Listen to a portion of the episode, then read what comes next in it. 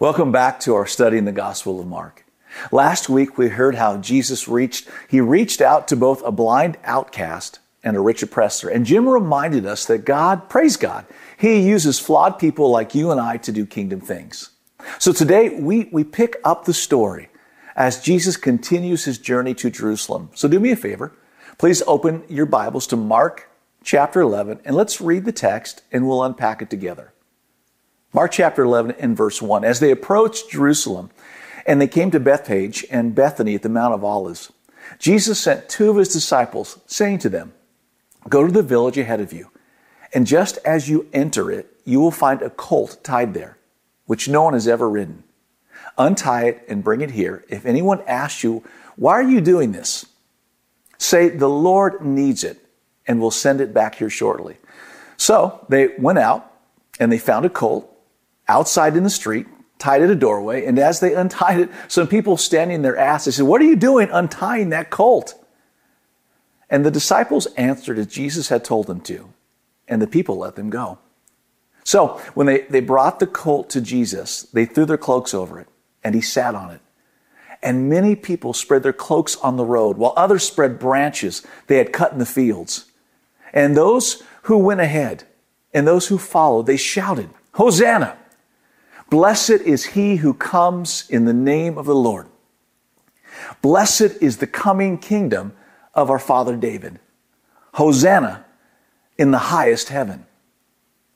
Jesus entered Jerusalem, verse 12, and went into the temple courts.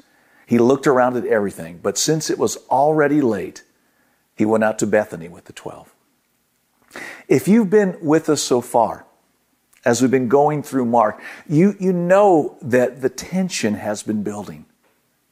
Jesus told his disciples in Mark chapter 10 and verse 33, we are going up to Jerusalem and the son of man will be delivered over to the chief priests and the teachers of the law and they will condemn him to death and will hand him over to the Gentiles who will mock him and spit on him, flog him and kill him. But three days later, he will rise. Now, you can picture what it would have been like for Jesus and the disciples as, as they joined the massive crowds on the way to Jerusalem. They knew that things were coming to a head. Up until now, Jesus had been avoiding confrontation by and large with the religious leaders. Now he was, he was heading right towards a head on collision with them that would cost him his life.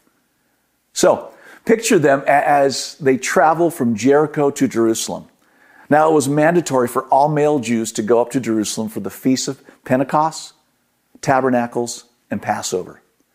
And Passover was the most popular. Now, the population of Jerusalem tripled in size, maybe even larger than that. As Jim said last week, Jesus would have been with tens of thousands of people walking to Jerusalem to celebrate that God miraculously delivered Israel from bondage in Egypt. Now, Jericho is the lowest city on earth. 800 feet below sea level. And Jerusalem is about 20 miles away, but is nearly 3,000 feet above sea level. Ruth and I have been there and traveled the path from Jericho to Jerusalem. It's really cool. And the road goes through a hot, dry desert. And suddenly, as you approach Jerusalem, you would see the first signs of vegetation. And then you see the glorious sight of Jerusalem itself. I mean, it really is beautiful. You would see the temple the place where God had chosen to place his name and presence, where he assured Israel of forgiveness. And the pilgrims would be singing the songs of ascent from the Psalms as they marched, and the whole experience would take, would take your breath away. So, as Jesus and his disciples experience this, something strange happens. Throughout the entire book of Mark, Jesus has never gone anywhere except on his own two feet or in a boat. He's walked everywhere, even on water. But here he asks his disciples to get a colt, a young donkey on which nobody has, has ever sat. And as he approaches Jerusalem, the crowds spread their cloaks on the road. Now, what's, what's this all about? Well, in 2 Kings chapter 9, Jehu is made king over Israel. And we read this They quickly took their cloaks and spread them under him on the bare steps. Then they blew the trumpet and they shouted, Jehu is king. Now, you don't throw cloaks, cloaks on the dusty, stony road for just anyone. you do it for royalty. Now they're also spreading branches and, and they're singing, Blessed is the coming kingdom of our father David. Hosanna in the highest heaven. Palm branches were a, a symbol of Jewish nationality and victory. 200 years before, Judas Maccabeus defeated a Syrian king. He entered Jerusalem and cleansed and rebuilt the temple. And the people waved ivy and palm branches and they sang hymns of praise. Judas started a royal dynasty that lasted a hundred years. Now, putting this all together, Jesus' followers believe that he is the true and rightful king of Israel. Come to Jerusalem to be seen as such. It's the time of the Passover, the time of hope and remembrance of freedom. As Jesus arrives, Mark is screaming for us to realize the significance of what's happening. Now, to really understand, you, have to know what the prophet Zechariah had predicted 500 years earlier.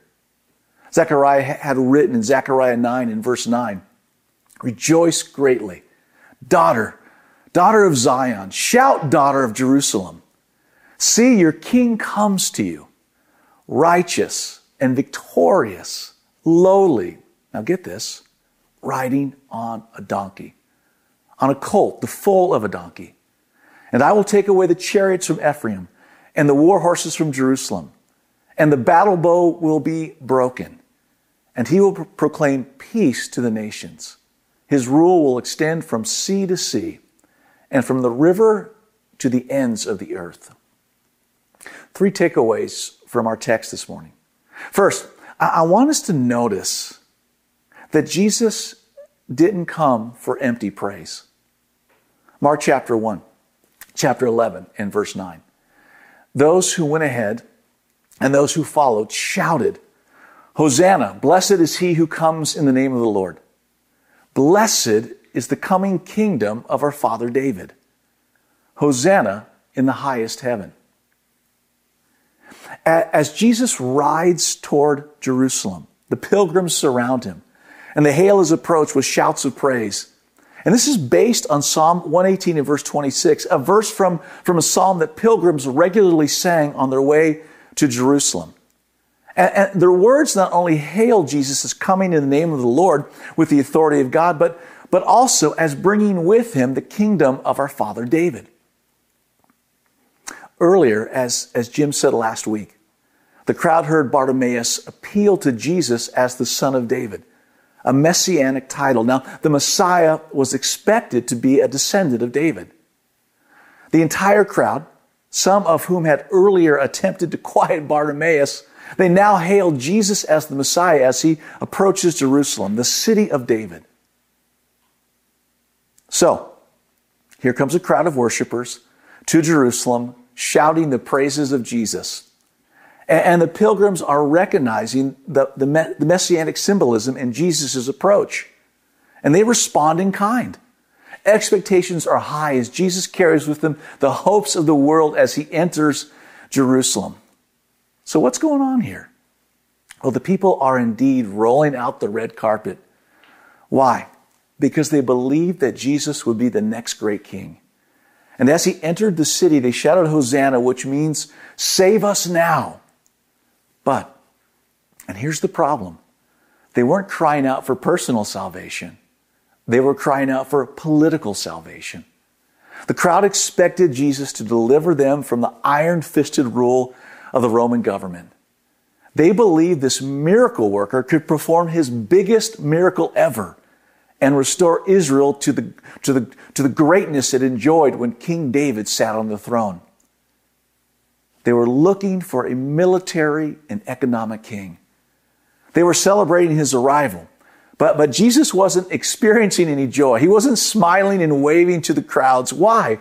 Because he knew, he knew these same people yelling, hail him would be crying, nail him.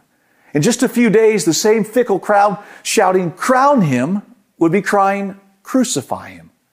You see, Jesus recognized that it was empty praise. And the people were right. Jesus is their king. But he's not here to purge Israel of foreign domination. No, he's here to purge the people of their sin. They're looking and longing for a temporal, political, and military savior. He, however, is bringing what only he can bring a complete and eternal salvation of body, mind, and soul. They want and expect a savior only for Jews, but he is a savior for the whole world for any and all who will believe on his name. John chapter 1 and verse 12 says this. I love this verse. Yet to all who did receive him, to those who believed in his name, he gave the right to become children of God. John chapter 3 and verse 16. For God so loved the world that he gave his one and only son that whoever, that's anybody, whoever believes in him shall not perish but have eternal life. Acts chapter 4 and verse 12. Salvation is found in no one else for there's no other name under heaven given to mankind by which we must be saved. First off, this morning, Jesus didn't come for empty praise.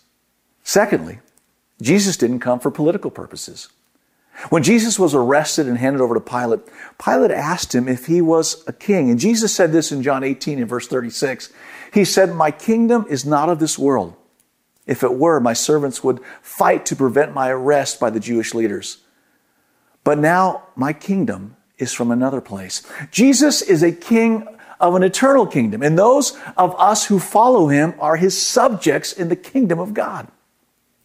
Over the next 23 days, we're going to be immersed in an overwhelming political process. Have you ever wondered about the politics of Jesus? Now, there were plenty of political parties during, during the day of Jesus. The Pharisees were the, the staunch ultra conservatives who hated the Romans. And the Sadducees, well, they were the liberals who befriended the Romans so they, they could get all the prime appointed positions. And the Essenes were the, the true independents who thought both the Pharisees and the Sadducees were of the devil. Jesus' enemies tried to get him to speak out uh, against the Roman government. They tried to make him political. You remember when they asked him about paying taxes? He took a coin and he said, Give back to Caesar what is Caesar's, and give to God what is God's. He said, If a Roman soldier compels you to carry his pack one mile, carry it two miles. Now, lest you misunderstand me, I think every follower of Jesus should be engaged in the political process. We need believers to run for office. We need to be involved in political discourse. Why? Because the Bible has many ideas about political things. And we need to discuss, every believer should discuss those things. Every believer should vote using the Word of God as their guide. Now, let me just pause for a moment and say this. I can't remember a time when America was more divided than we are at this moment. As a nation, we have turned away from the Lord. And, and if you're like me, you're thinking, how will we ever find our way back to God? I can tell you this much politics will not save us. Putting another justice on the Supreme Court won't heal our land. When all is said and done, our greatest need is not political. Please hear this. Our greatest need is spiritual. We need another great awakening in our land. Perhaps it will come in our day. I hope so. But it won't happen with politics. It will only happen with prayer. I want to give you a challenge. Will you commit to praying every day for revival in our land and in your hearts? Ruth and I do it every night together. We've been praying the prayer of Jehoshaphat in 2 Chronicles 20. Lord, we don't know what to do, but our eyes are on you. Revival in our land won't start in the White House. It will start in God's house. Let me say that again. Revival in our land will not start in the White House. It will only start in God's house. Our salvation isn't coming in on Air Force One. Our salvation is found in Jesus Christ, who will one day return as King of Kings and Lord of the Lords. And the next time he comes, it won't be on a donkey. Revelation 19 and verse 11, I saw heaven standing open and there before me was a white horse, whose rider is called faithful and true. That's Jesus. With justice, he judges and wages war. His eyes are like blazing fire, and on his head are many crowns. He has a name written on him that no one knows but he himself. And he is dressed in a robe dipped in blood, and his name is the Word of God. And the armies of heaven were following him, riding on white horses and dressed in fine linen, white and clean, and coming out of his mouth is a sharp sword with which to strike down the nations. And he will rule them with an iron scepter. He treads the winepress of the fury of the wrath of God Almighty.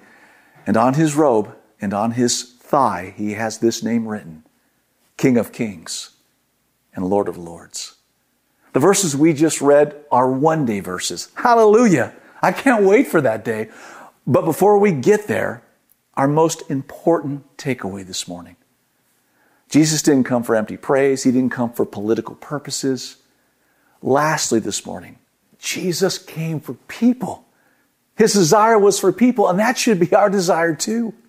In Dr. Luke's account of our passage, we, we get another perspective of Jesus' entry into Jerusalem. In Luke 19, Jesus is literally coming around the Mount of Olives where his vision is obscured. He's riding in. And simultaneously, there's rejoicing and there's weeping. By the way, so much of the Christian life is like that. That's another message for another time. But Jesus sees the city of Jerusalem. And he says in, in, in verse, it says in verse 41, as he approached Jerusalem, he wept over it. And he said, if you, even you, had only known on this day what would bring you peace. But now it is hidden from your eyes. Jesus is saying, you've closed your eyes to me. So Jesus has come and the people have closed their eyes. So he says this in verse 43, the days will come upon you when your enemies will, they'll build an embankment against you and encircle you and hem you in on every side and they will, they will dash you to the ground, you and the children within your walls, and they will not leave one stone on another. Why? Because you did not recognize the time of God's coming to you. You see, God has come to them. Here is God, and, and the people have closed their eyes spiritually. And, and, and he says to them, they say to him, We don't see him. And Jesus looks at Jerusalem and he weeps over Jerusalem as, as Nehemiah wept over Jerusalem, as Jeremiah wept over Jerusalem, as Paul wept over those who were of the line of Abraham that closed their eyes to Jesus as Messiah. By the way, Jesus doesn't cry a lot. There are only two occasions that I, that I can remember in, in the Bible where Jesus wept. John 11 and verse 35, where, where his friend Lazarus died.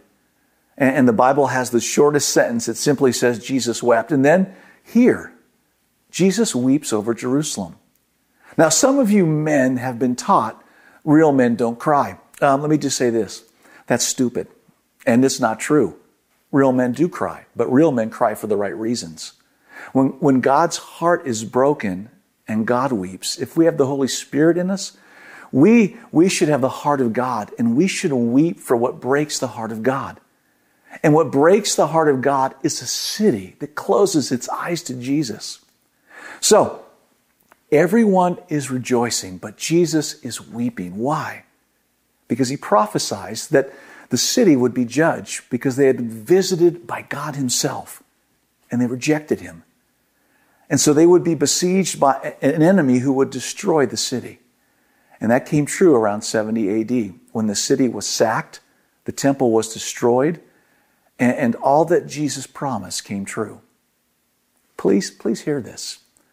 There is a window of opportunity that God gives each of us and each of our cities to take the hand of friendship extended to us through the person and work of Jesus and to respond in kind and to say, I will be a Christian and I will walk with Jesus. I will not close my eyes to this Lord, King, and Savior. I'll receive forgiveness of sin and eternal life.